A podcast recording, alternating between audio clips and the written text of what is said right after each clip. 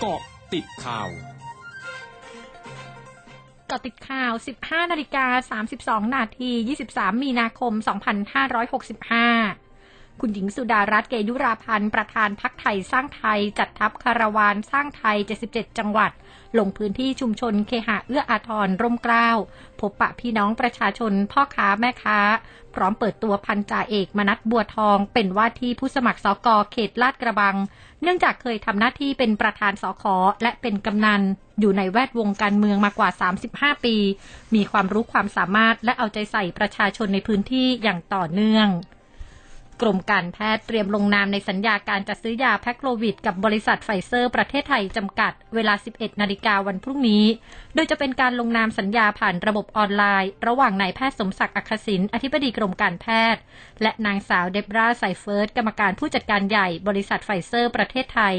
เบื้องต้นรัฐบาลมีแผนจัดซื้อจำนวน 50,000 คอร์สการรักษา โดย 1 คอร์สจะใช้ยาทั้งสิ้น 30 เม็ด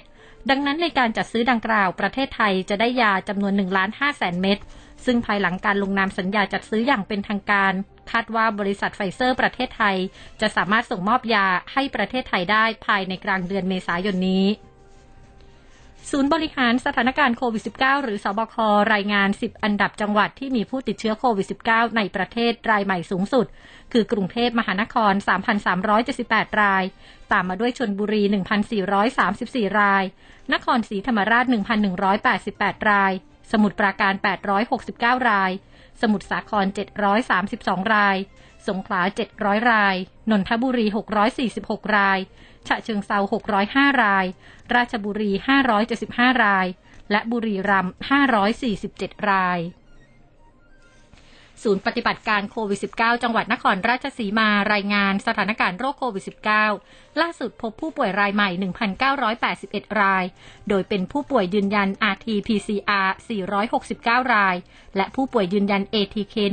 1,512 ราย รวมผู้ป่วยสะสม 47,992 ราย รักษาหายสะสม 26,760 ราย ยังรักษาอยู่ 21,163 ราย ยอดผู้ป่วยเสียชีวิตสะสม 69 ราย สาเหตุส่วนใหญ่ของการติดเชื้อเกิดจากกิจกรรมทางสังคม เช่นงานกินเลี้ยงสังสรรค์และงานบุญ ซึ่งต้องเฝ้าระวังควบคุมการแพร่ระบาด 6 คลัสเตอร์ ในสถานสงเคราะห์คนไร้ที่พึ่ง บ้านเมตตา สถานศึกษา ค่ายลูกเสือ โรงงาน และชุมชน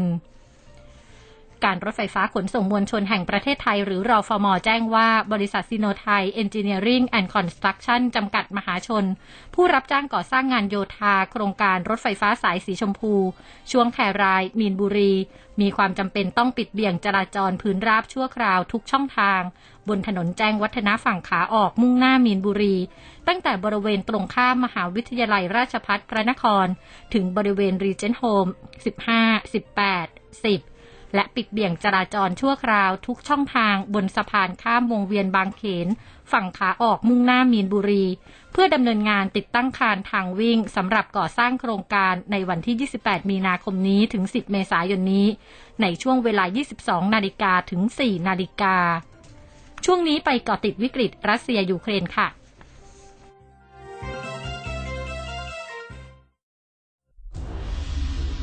เกาะติด วิกฤตรัสเซียยูเครนนายกเทศมนตรีเมืองเชอร์นิฮิฟของยูเครนเผยกับสื่อในยูเครนว่า ทหารรัสเซียจงใจมุ่งเป้าพลเรือน โรงพยาบาลและโรงเรียน รวมทั้งมีกองกำลังต่างชาติปิดล้อมเมืองเชอร์นิฮิฟทำลายไฟฟ้าและน้ำประปา ซึ่งการดำเนินการดังกล่าวทำให้มีร่างผู้เสียชีวิตถูกฝังประมาณวันละ 40 ศพ ขณะที่ก่อนเกิดสงครามมีร่างผู้เสียชีวิตถูกฝังวันละ 8 ศพ ช่วงนาคืบหน้าข่าวอาเซียนค่ะ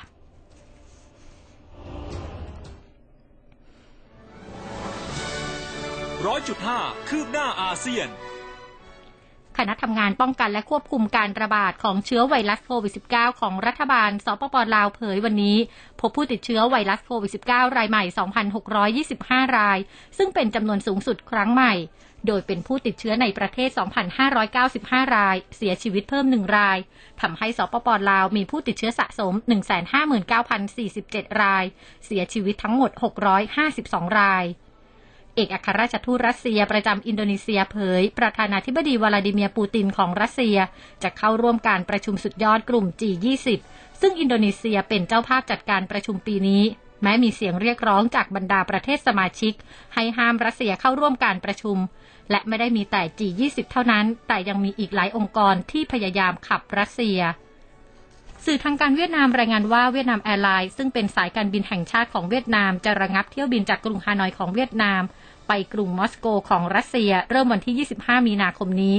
จนกว่าจะแจ้งเปลี่ยนแปลง พร้อมทั้งประกาศคืนเงินสำหรับผู้โดยสารที่ซื้อตั๋วโดยสารแล้ว และขอให้ผู้โดยสารติดตามข้อมูลข่าวสารรวมทั้งการประกาศต่อไป ทั้งหมดคือเกาะติดข่าวในช่วงนี้ภัยดัญญางานสถินรายงานค่ะ